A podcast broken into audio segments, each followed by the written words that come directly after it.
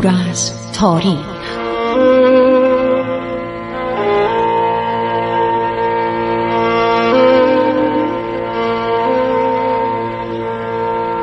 کاری از گروه جوان و اندیشه رادیو جوان.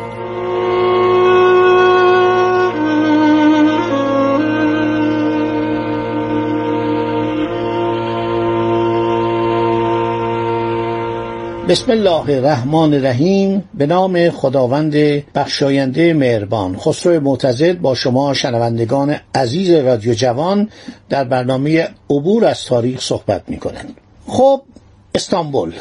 استانبول پایتخت دولت عثمانیه. البته دولت عثمانی دولت عثمانی عرض شود که قرن شانزدهم نیست. قرن هفدهم نیست. اون دولتی نیستش که سلطان سلیم و سلطان سلیمان و جانشینان آنان تقریبا تا مرزهای عرض شود که اتریش در نوردیده بودند مجارستان رومانی یوکوسلاوی تمام این قسمت ها تحت سلطه دولت عثمانی بود. همینطور عربستان و عراق و سوریه و فلسطین و اردن و تمام اینها تحت به اصطلاح فرمانروایی عثمانیا بود. قرن هجدهم در دولت عثمانی چند بار کودتا شده. ژنیچری ها یعنی اون سربازانی که خیلی خودسر بودن و قبیله بودن اینها چند بار سلاطین عثمانی رو از سریر سلطنت پایین کشیدن اعدام کردند و دیگه این عثمانی عثمانی قدیم نیست. عثمانی قرن هیجدهمه ولی خب بازم قدرتش تا حدود زیادی باقیه. این عرض صدر اعظم عثمانی معمولا به اینا می‌گفتن داماد. من نمی‌دونم اینا داماد پادشاه می‌شدن. ابراهیم پاشا داماد و دیگران اینا بحثای زیادی میشه. گفتم که یک نماینده هم میفرستم به ایران. برای وضعیت ایران بررسی وضعیت ایران به عنوان سفیر میاد و خیلی جوابهای بدی از افاقنه میشنوه. یعنی متوجه میشه که اینها آدمای سیاستمداری نیستن و افرادی نیستن که بتونن به اصطلاح مملکت رو اداره کنن و این کشتارهای وحشیانه که می‌کنن اینها رو همه رو سفیر عثمانی جواب میده. یعنی اینقدر نیروهای محمود افغان بیارزش بودن از نظر دولت عثمانی و وجود محمود افغان که مراجعه می‌کنن به حاکم بغداد. به پاشای بغداد میگن یه نماینده به ایران بفرستین نماینده میاد و خیلی گزارش های بدی میده. میگه اینا آدمای بسیار نادانی هستن. یکی از اینا اماندالله خانه که علنا عرض شود که مردم رو داره به اصطلاح غارت می‌کنه از خانواده ها پول می‌گیره آدما رو می‌کشه. زبردست خان یک ایرانی بود که از کودکی در میان افغان ها بزرگ شده بود. البته بهتون میگم شهرها تسلیم شده بودند. ولی از میان توده های ایرانیان هیچ کس تمایل به همکاری با قاسب بی سر و پا هر نشان نمی‌داد. نیروهای عثمانی پس از مذاکرات زیادی که در دربار عثمانی شد عرض شود که بهشون دستور داده شد برای جدا کردن مناطق غربی ایران چندین لشکر پرشمار با انواع سلاحهای سنگین و توپخانه و قلهکوب به خاک ایران اعزام بدارند. بدین ترتیب دوران صلح 84 ساله بین دولتین به طور یک جانبه از طرف عثمانیان نقض شد.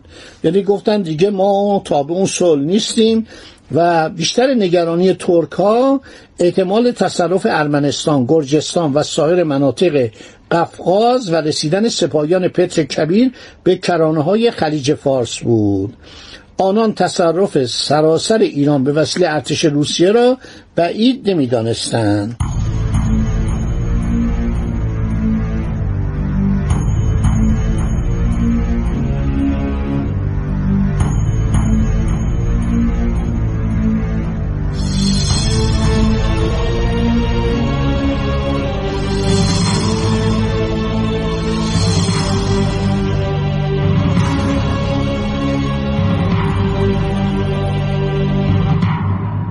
شخصی بوده فرانسوی. فرانسوی ها زیاد در مورد ایران در طول تاریخ عرض شود که رفتار مناسبی نداشتن متاسفانه.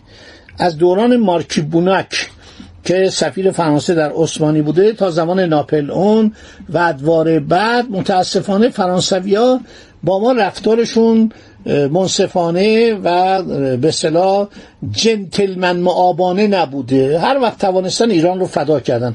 کما که در سال 1907 هم اینا واسطه شدن بین دولت روسیه و انگلیس که ایران تقسیم بشه. سفیری داشته شود فرانسه در استانبول. استانبول پایتخت عثمانی به نام مارکی. مارکی یعنی یک لقب اشرافی. دو بونک این مذاکراتی رو شروع می‌کنه در دربار باب عالی که میگه که ما حاضریم این وسط میانجی بشیم ایران رو تقسیم کنیم ایران رو به دو لغمه تقسیم کنیم یه لغمه رو روسا بخورن یه لغمه رو عثمانی ها بخورن. معلوم نیست به چه ارتباطی داشت. یعنی این دولت فرانسه چه نقشی داشت که باید این کار رو بکنه. هر شود که میگن ما کاری می‌کنیم که نگرانی دولت عثمانی از پیشروی ارتش روسیه در قفقاز و دریای کاسپی خزر برطرف بشه. یک موافقت نامه امضا میشه که اینا مینشینن و تقسیم ایران رو به دو منطقه خزری یعنی دریای خزر. ایالات شمالی رو قرار میشه دولت روسیه ورداره. بعد هر شود که استانهای گیلان امروزی عرض شود مازندران امروزی و استراباد یا گرگان واگذار بشه به دولت روسیه و همینطور قسمت های داغستان و شمال قفقاز مال دولت روسیه باشه.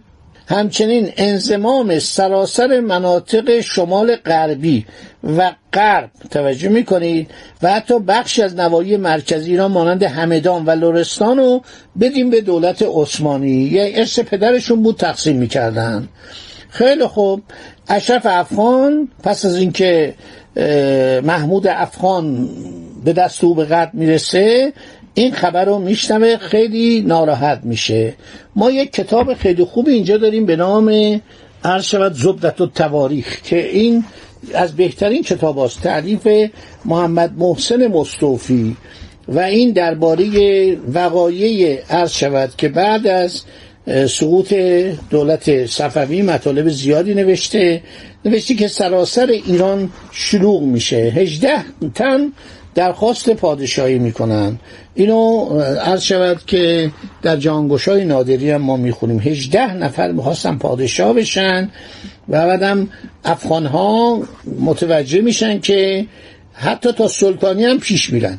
ولی در قزوین وقتی مردم همه رو می‌کشن چهار هزار نفر کشته میشن. سیدال خان که از رؤسای افغان و حاکم قزوین بود در امارت دولتخانه شاهی متحسن شده بود. تا سه روز محصور بود.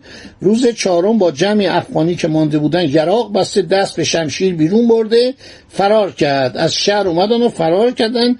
و تمام مال و اسباب و دواب ایشان یعنی اسبای اینا رو اهل قزوین تصرف کردند چگونگی رو به عرض شاه جدید ایران شاه تماس رساندن و شاه سرداری عراق یعنی ایران مرکزی و حکومت قزوین رو به فرج الله خان شفقت نموده شخصی به نام فرج الله خان. چون طرق و شوارع قزوین و آذربایجان مفتوح شد جمعی از اهالی خراسان و عراق به تبریز رفتن. پیوستن به شاه دو سال بود که اردوی معلا یعنی اردوی شاهانه شاه جدید. در آذربایجان نزول ایلال داشتند و تدارک به جهت تسخیر اصفهان نشده بود. اهالی عراق یعنی ایران مرکزی. عراق وقتی میگن یعنی عراق و تهران و کرج و همدان و این قسمت های مرکزی رو می‌گفتن عراق. اهالی عراق و خراسان با یکدیگر متفق شده تعهد و عرض نمودن. هرگاه اعلی حضرت نواب اشرف به شام می‌گفتن نواب اشرف. از آذربایجان حرکت و مراجعت به خراسان فرمایند عرض شود که ما قشون و سپاهی و تمام تدارکات رو آماده می‌کنیم. ایشون میاد روانه قزوی میشه داخل قزوی میشه. راهی تهران میشه. ببینید اسم تهران به عنوان یه شهری که محل حوادث بزرگی از این زمان بیشتر تو تاریخ میاد.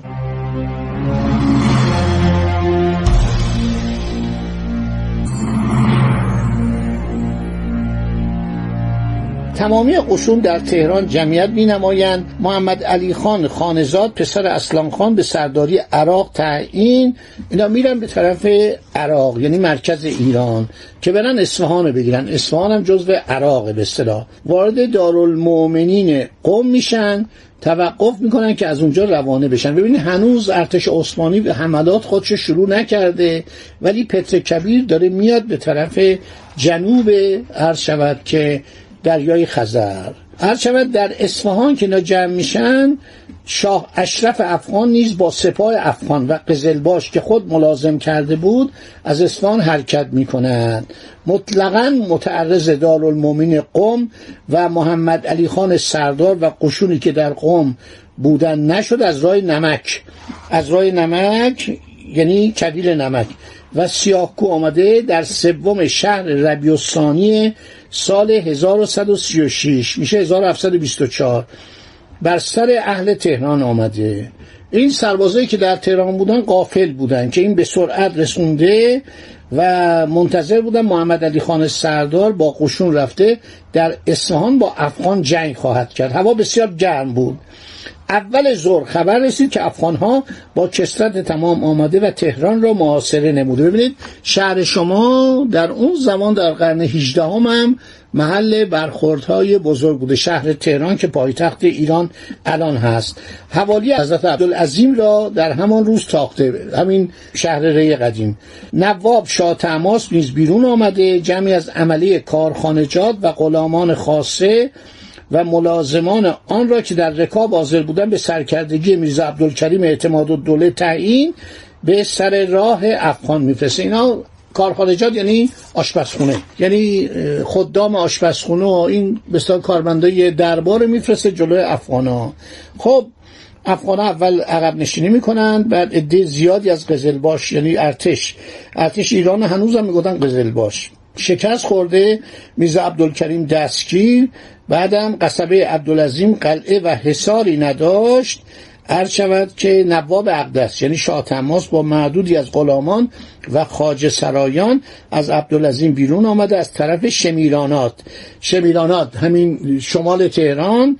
همه جا از کوهستان آمده تا به مازندران رسید و در آنجا توقف فرمود. این مازندران به خاطر اون کوههای صعب العبورش و به خاطر اون جبالش خیلی مورد توجه بوده. هر کسی می‌رفت اونجا پناهنده می‌شد ممکن بود سالها بتونه اونجا مقاومت کنه. هر شود که افاقنه حوالی و تابع تهران را تاخت و تاز و قتل و غارت نموده. محمد خان افغان متعلق به زبردست خان را با جمعی از افاقنه در دور تهران گذاشته که تهران را محاصره کنند اشرف خود مراجع به اصفهان کرد. خب این میره هر شود که مازندران شاه تماس. در اون زمان یه شخصی به نام ملک محمود سیستانی. این حاکم سیستان بوده. در دوران جنگ عرض شود که حرکت می‌کنه که بیاد به کمک عرض شود شاه سلطان حسین.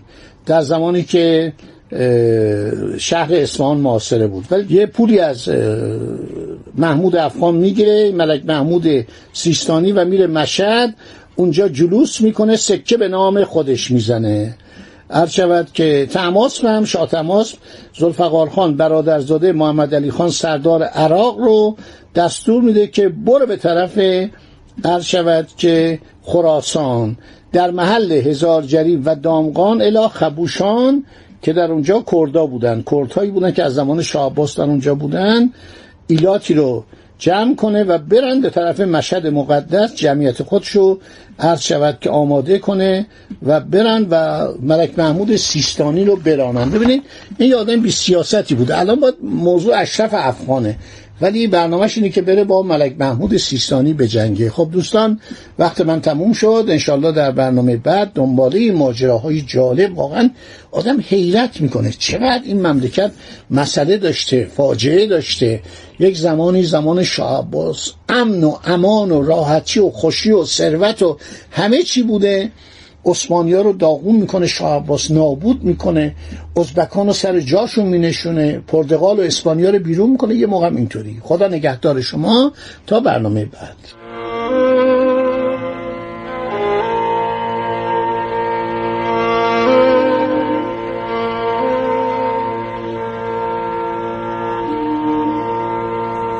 عبور از تاریخ.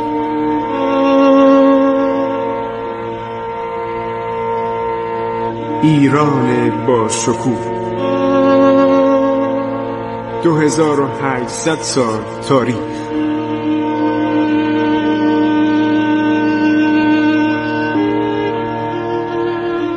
سرگذشت ایران ما به روایت خسرو معتزد.